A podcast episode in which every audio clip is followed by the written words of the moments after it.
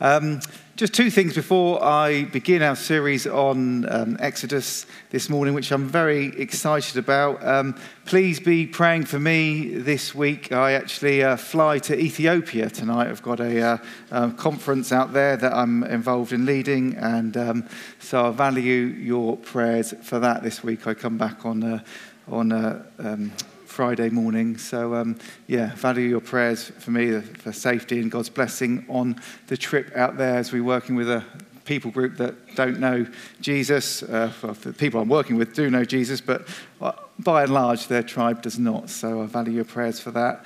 And also, whilst I'm talking about that, I just felt it was right to uh, highlight that we're taking a team out from the church uh, from here on the uh, 8th of July to the 17th of July to Uganda. And uh, if you're interested in that, just please come and uh, uh, let me know. Uh, it's a bit last minute notice, really, but um, we had to let people know earlier. I just felt it was right to plug it again this morning. I just feel there may be someone here thinking, yeah, actually, that's, that's for me. So if that's for you, come and speak to me afterwards. But with that said, let's uh, begin our series on Exodus as we consider God's redeemed people, how God redeemed people from slavery to become his treasured possession. You know, there's many films and sayings that come out of the whole Exodus uh, period and uh, of what God did there. Just wonder who here can think of some films? Uh, just uh, raise your hand and uh, a film for Exodus. Tom.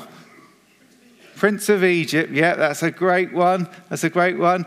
Okay, yeah, Derek? The Ten Commandments. Yes, there's, a, I think, a 1950s one and, and, a, and a later one as well. Uh, Tom?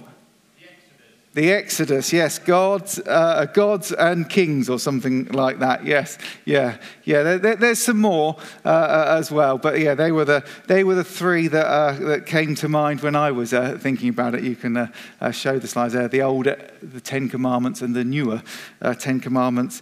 Just to say, some of those stories stay a little bit closer to the biblical narrative than others, but I'd encourage you not to try and develop your theology from probably any of them, uh, really. Um, Terry Virgo says this about the book of Exodus he said, uh, and the life of Moses. Um, he says, Exodus is the story of how God gave birth to a nation. Their identity as the people of God is rooted in their experience of redemption and rescue. And we're going to spend this, this series up until the summer. Most of the time we'll spend in the book of Exodus, although we will drift over into the book of Numbers and also into Deuteronomy towards the end. But we will stay within the first five books of the Bible, known as the uh, Pentateuch or the Torah. And uh, they were written by Moses himself. They're foundational to the whole Bible. In fact, many of the Old Testament prophets and historical accounts refer back to them or they assess what's going on in the light of what God said in these first five books of the Bible. They're foundational to our understanding of God, they're foundational to our understanding of His redemptive plan for humanity as well. So they're key books. So if you've got your Bible with you, then uh, turn, or it's on your phone, then turn to Exodus chapter 1. If not, it will appear on the screen behind me as well. But they do do it in print. So for those of you that want to, uh, something new, something novel, get one of these. Um, says this, I'm just going to read the first seven verses, verses to start with. These are the names of the sons of Israel who came to Egypt with Jacob, each with his household Reuben, Simeon, Levi, and Judah, Issachar, Zebulun, and Benjamin, Dan and Naphtali, Gad, and Asher. All the descendants of Jacob were 70 persons. Joseph was already in Egypt. Then Joseph died, and all his brothers, and all the generation, and all that generation. But the people of Israel were fruitful and increased greatly. They multiplied and grew exceedingly strong, so that the land was filled with them. Now, these opening verses in the book of Exodus that Moses wrote down, he put them there so that the Israelites would have an understanding of why they were in Egypt in the first place, of, uh, because for, over 400 years had passed from when they traveled down there. Many of them, in fact, had been difficult years, and uh, he, was, he was helping link their story as a people back to why they were there, back to the book of Genesis, and also highlight the fact that God did warn in Genesis chapter 15 that they would have a long and hard period in, in Egypt itself. It reminds the Israelites who came out with Moses of the promises of God over them as a people. It reminds them that they are part of God's bigger plan of redemption as well, working out through time, working out in their generation,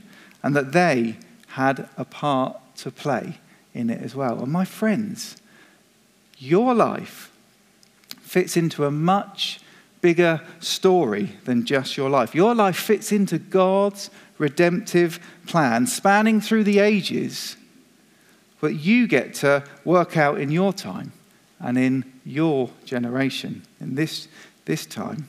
In Christ Jesus, we get caught up in God's eternal plan of redemption, get caught up in God's eternal purposes, how God wants to work through you in this time to reach the world around you. You're, you're, as Rob was saying in that word about being in your workplace, you're there for a reason. God wants to use you to shine out for Him and he wants to also shine out through you into your children and into the children amongst us and into future generations as well. Acts chapter 2, verse 39 makes clear to us.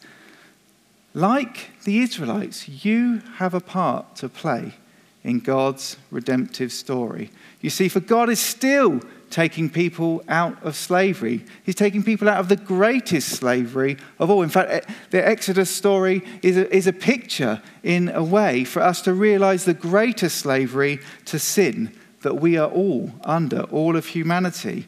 Sin is our rebellion against God, our going against our Creator, and its subsequent judgment that it leaves us under before God in heaven. But through faith in Jesus, we get delivered, we get redeemed from sin, we get rescued from our sin and Satan and become God's people, his treasured possession, belonging to him, bought with the precious blood of Christ on the cross for you, where Jesus died, taking on himself the punishment for all the things that you and I have done that is wrong before God so that when we put our faith in Jesus, when we surrender to Him, we can be forgiven, we can be restored, we can be um, adopted into God's family. So, my friends, firstly, as we consider this Exodus story, I want you to realize that your story, your life, fits in to a much bigger story. It's actually why I love, I know we've been plugging it a lot lately, the discipleship course that we're encouraging at church. I love phase three of this course because it helps you to see God's overarching plan in Scripture it then helps you see what God's been doing since the Bible was finished being written, written, written, oh written. Uh, uh, I tell my kids off for that sort of thing. Since it's been written up until the present day, and then it also helps you look at your life and see the big story of what God's been doing over your whole lifetime. My friends, your life, just like the Israelites, fits into a much bigger story. You can say, along with the Apostle Paul, that you have been crucified with Christ. It is no longer you who live, but Christ who lives in you. And the life you now live in the flesh, you live by faith in the Son of God, who loved you and gave himself for you. Amen? Amen. Let's move on. Verse 8. Now there arose a new king over Egypt who did not know Joseph. And he said to his people, Behold, the people of Israel are too many and too mighty for us. Come, let us deal shrewdly with them, lest they multiply And if war breaks out, they join our enemies and fight against us and escape from the land. Therefore, they set taskmasters over them to afflict them with heavy burdens. They built for Pharaoh the store cities, Pithom and Ramesses. But the more they were oppressed, the more they multiplied, and the more they spread abroad. And the Egyptians were in dread of the people of Israel, so they ruthlessly made the people of Israel work as slaves and made their lives bitter with hard service in mortar and brick and in all kinds of work in the field. In all their work, they ruthlessly made them work as slaves. They emphasize that twice, how severe it was. Then the king of Egypt said to the Hebrew midwives, one of whom was named Shiphrah, the other Puah, When you serve as, mid, as midwife to the Hebrew women, and see them on the birth stool. If it is a son, you shall kill him. But if it is a daughter, you shall, she shall live. But the midwives feared God and did not do as the king of Egypt commanded, but let the male children live. So the king of Egypt called the midwives and said to them, Why have you done this? And let the male children live. The midwife said to Pharaoh, Because the Hebrew women are not like the Egyptian women, for they are vigorous and give birth before the midwife comes to them. So God dealt well with the midwives. And the people multiplied and grew very strong. And because the midwives feared God, he gave them families. Then Pharaoh commanded all his people Every son that is born to the Hebrews you shall cast into the Nile, but you shall let every daughter live. Now, a man from the house of Levi went and took as his wife a Levite woman. The woman conceived and bore a son. And when she saw that he was a fine child, she hid him three months. When she could hide him no longer, she took for him a basket made of bulrushes and dabbed it with bitumen and pitch. She put the child in it and placed it among the reeds by the riverbank. And his sister stood at a distance to know what would be done to him. Now the daughter of Pharaoh came down to bathe at the river, while her young women walked beside the river. She saw the basket among the reeds and sent her servant woman, and she took it. When she opened it, she saw the child, and behold, the baby was crying. She took pity on him and said, This is one of the Hebrew children. Then his sister said to Pharaoh's daughter, Shall I go and call you a nurse from the Hebrew women to nurse the child for you? And Pharaoh's daughter said to her, Go. So the girl went and called the child's mother. And Pharaoh's daughter said to her, Take this child away and nurse him for me, and I will give you wages. So the woman took the child and nursed him. When the child grew up, she brought him to Pharaoh's daughter, and he became her son. She named him Moses because she said, I drew him out of the water. Ironic that because of the blessing of God on the people of Israel, that they get persecuted by Egypt. God's blessing on Abraham and Isaac and Jacob was that he was going to multiply them, multiply their descendants, and make them a blessing to the world. And because of this rapid multiplication, and because of the king's lack of knowledge of Joseph uh, before him, and also because of his own fears, it led him to persecute the people of God. My friends, God's promise on the church today is that He is going to bless it, that He is going to grow it so that it spreads to all peoples across the face of the world, that the church should be a blessing to all nations. Yet, with that growth, Jesus is clear that you should, can expect opposition and persecution that will come your way. Jesus said, if you were of the world, the world would love you as its own. But because you're not of the world, for I've chose you out of the world, therefore the world hates you. If they persecuted me, they're going to persecute you as well. And so there's, increasing levels of persecution come upon the Israelites to try and stop this blessing of God on them. They make them work hard, then they treat them ruthlessly as slaves, then they try to intimidate the Hebrew midwives into killing the baby boys. But they, the midwives, feared God above the command of Pharaoh, above the law of the land at that time. Their steps of faith get them known by name and recorded in the Bible. Their names is Shiphrah and, and Puah uh, in the Bible for all time. And yet, also, more importantly than that, their names are known by the living God. And he blesses them. They were probably previously barren, that's why they didn't have children, but God, because of their faith, he, he gives them children as well. And my friends, when you put your faith in Jesus, you are known by name. God knows you by name. You're not just a, a number, oh, there's, you know, number two billion and one or whatever of, a, of a, my people. You're known and loved by the living God by name. He knows all the hairs on your head. He knows what colors the hair on your head is, whether it's how grey it's becoming, as mine is, is uh, becoming more grey. Uh, but uh, but at least, at least I seem to still be keeping my, my hair, thankfully. But uh, anyway, anyway, God knows you by name. The great Pharaoh isn't mentioned by name in this book, even though he's the king of all the land, the most important person, you, if you like, uh, of that time. And because we don't know his name, actually that's led to confusion as to, well, when is the exact date of the Exodus?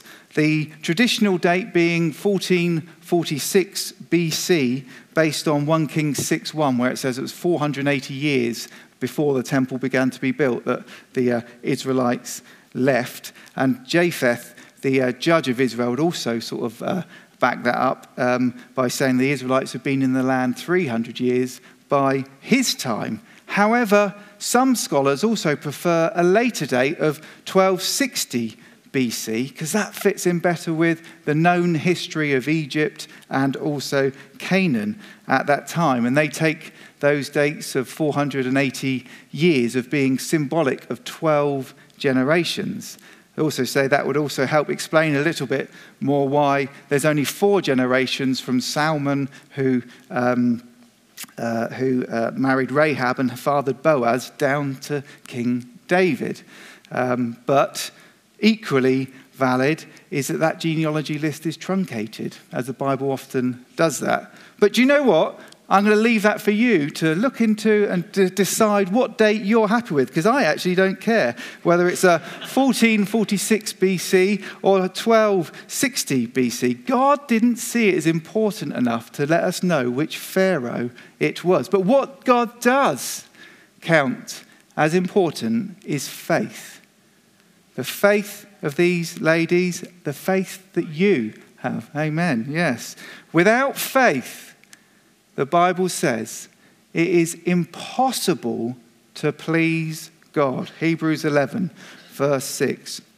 Yet through faith in God, through honoring God more than what the world around us says, it actually brings us under God's blessing. It commands a blessing in our life. And just to be clear, Hebrews 11:1 tells us, "Now faith is the assurance of things hoped for, the conviction of things not seen.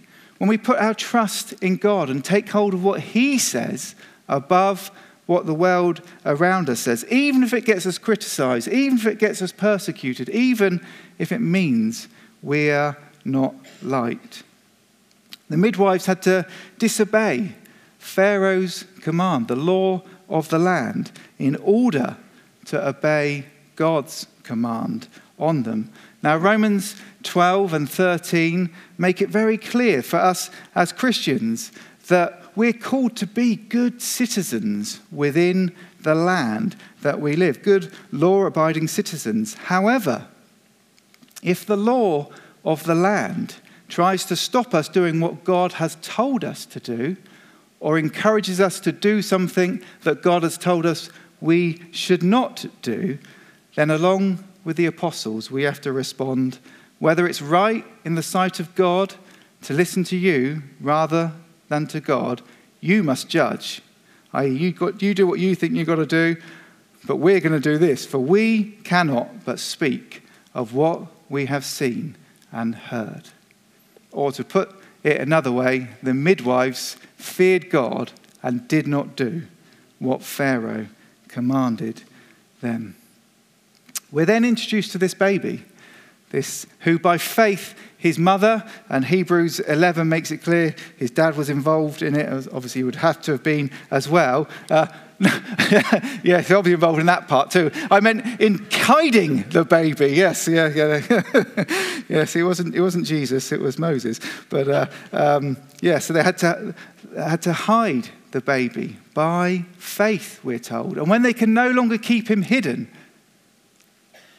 they put him in a basket in the river and hand him over to God, who miraculously, and it is, you've got to see it as uh, God's miraculous provision here, softens the heart of Pharaoh's daughter to take pity on this baby rather than just to think, it's a slave child, I don't, don't want anything to do with it. From the house of the man who tried to destroy Israel, God raises up somebody who would deliver Israel, who will deliver his people.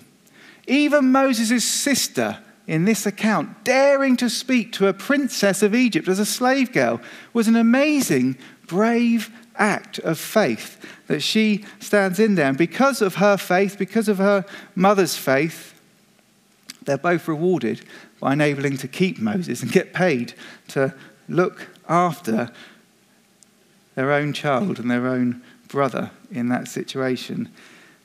It's, it's interesting, isn't it? I don't know if you picked up on this, but in a male dominated culture, as it was back then, the faith of four ladies gets mentioned, even before we realize that the baby is Moses. So be encouraged by that, ladies.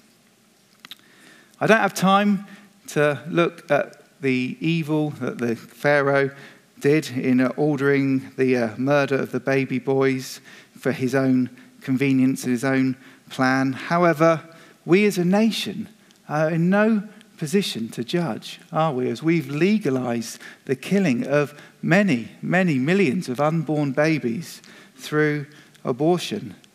Ladies being fed the lie and families being fed the lie, um, the message that, oh, it's the, for the best for you, leaving some people feeling guilty, feeling empty, feeling emotionally damaged.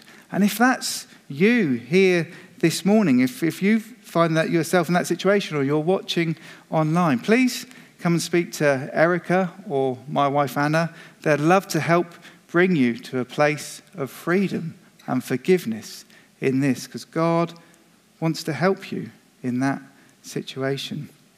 Let's move on. Just Exodus chapter verse 11 chapter 2 says this one day, when Moses had grown up, he went out to his people and looked on their burdens, and he saw an Egyptian beating a Hebrew, one of his own people. He looked this way and that, and seeing no one, he struck down the Egyptian and hid him in the sand.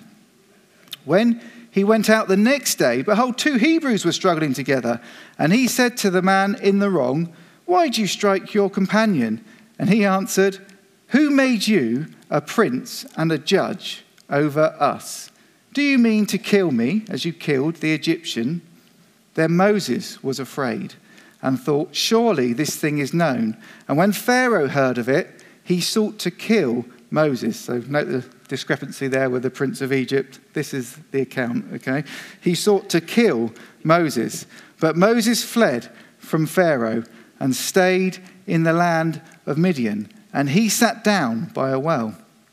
Now the priest of Midian had seven daughters, and they came and drew water and filled the troughs to water their father's flock. The shepherds came and drove them away, but Moses stood up and saved them and watered their flock. When they came home to their father Reuel, who later, as we know his name's Jethro as well, he said, How is it that you have come home so soon today? They said, An Egyptian, notice that, an Egyptian delivered us out of the hand of the shepherd, and even drew water for us and watered the flock.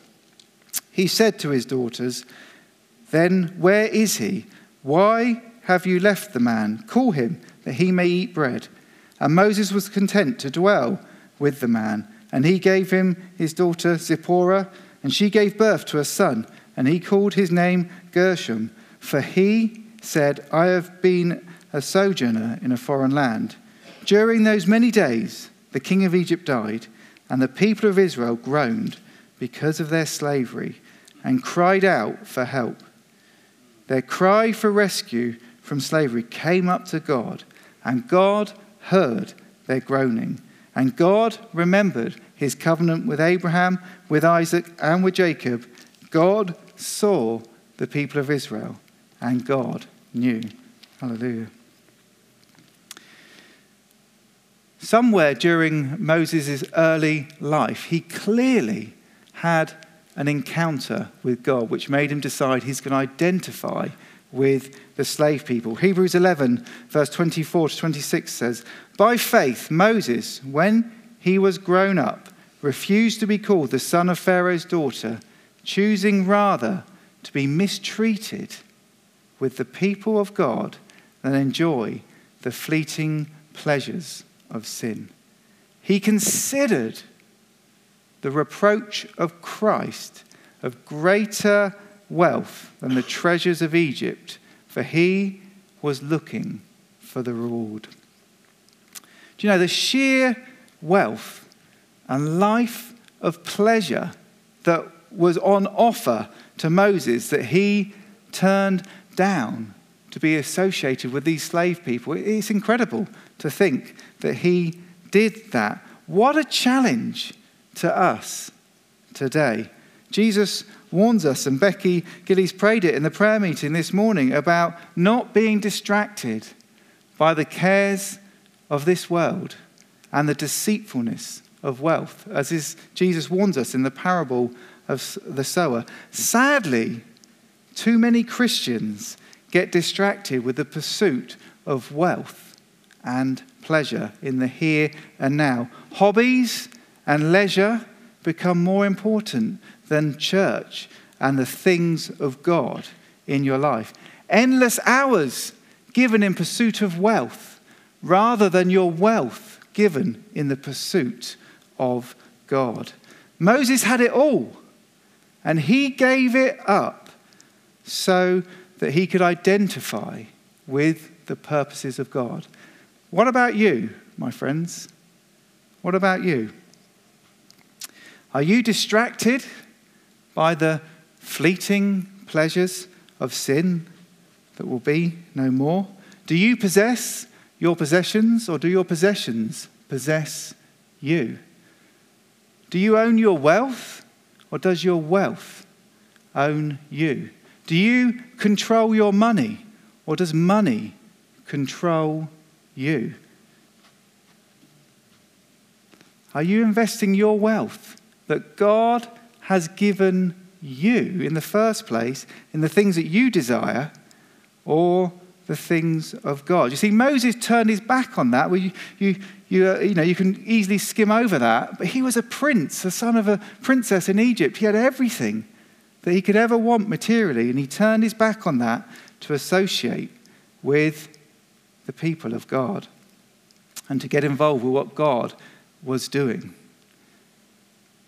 God does call us to give a percentage of our wealth that He has given us in the first place to, into His kingdom each month. Yes, that's true. But these next two weeks that we've got this gift day for the future ministry of, of the church, and as Rob said, looking to part of it, looking to build up there, is an opportunity for you before God, and that's who it's before, to take the worldly wealth that He has given you and turn it into something truly valuable, something of eternal value. It's an opportunity for you, like Moses, to consider the things of Christ of greater importance than the treasures that we have here and now. So, prayerfully, be considering what act of faith, love, and generosity God is wanting you to give. It's between you and God. It's not between me. I, I won't know. I, I, don't, I don't know. I've had to, I'm doing the, the same and had to do the same before God. But God does know. God does see. And He will reward you for your faith and your sacrificial giving. So, my advice to you as your pastor is to go for it and enjoy God's blessing on your life. Enjoy that sense of saying, No, actually, I want to invest in the age to come, like Moses.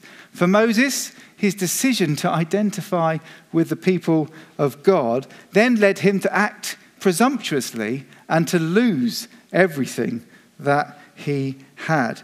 He even became what the Egyptians considered as the lowest of the low, a shepherd. Remember, they didn't want the shepherds near them. That's why the Israelites, when they came down to Egypt, were in a different uh, land, were towards the edge of the kingdom. God had to get Egypt out of Moses before he could use Moses to get the Israelites out of Egypt. And my friends, life often doesn't run smooth, does it? There's often setbacks, there's often things that happen, there's often painful stuff that comes our way. We think, God, why, why has that happened? I'm sure Moses had to wrestle with this.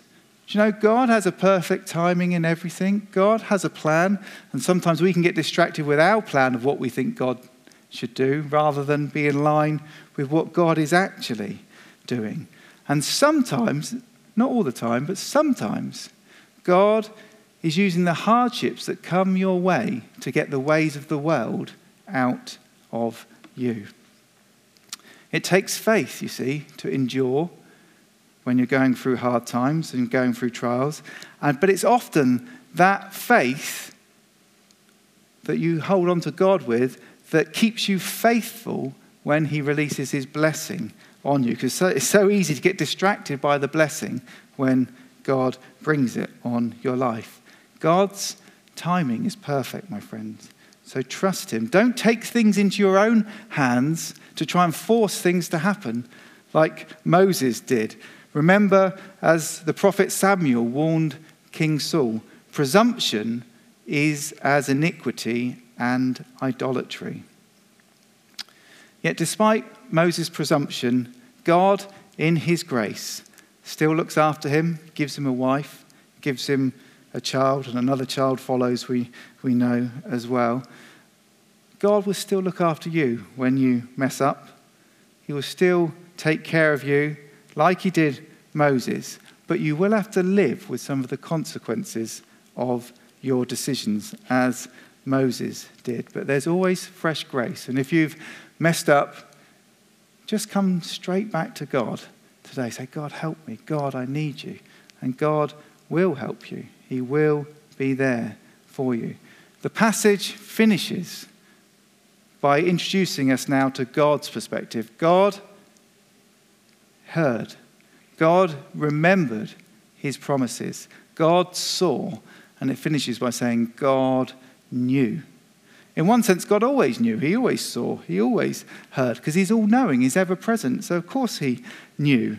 But what Moses is wanting to emphasize here is it is now the right time for God to begin to move, which is what Owen is going to bring to us next week.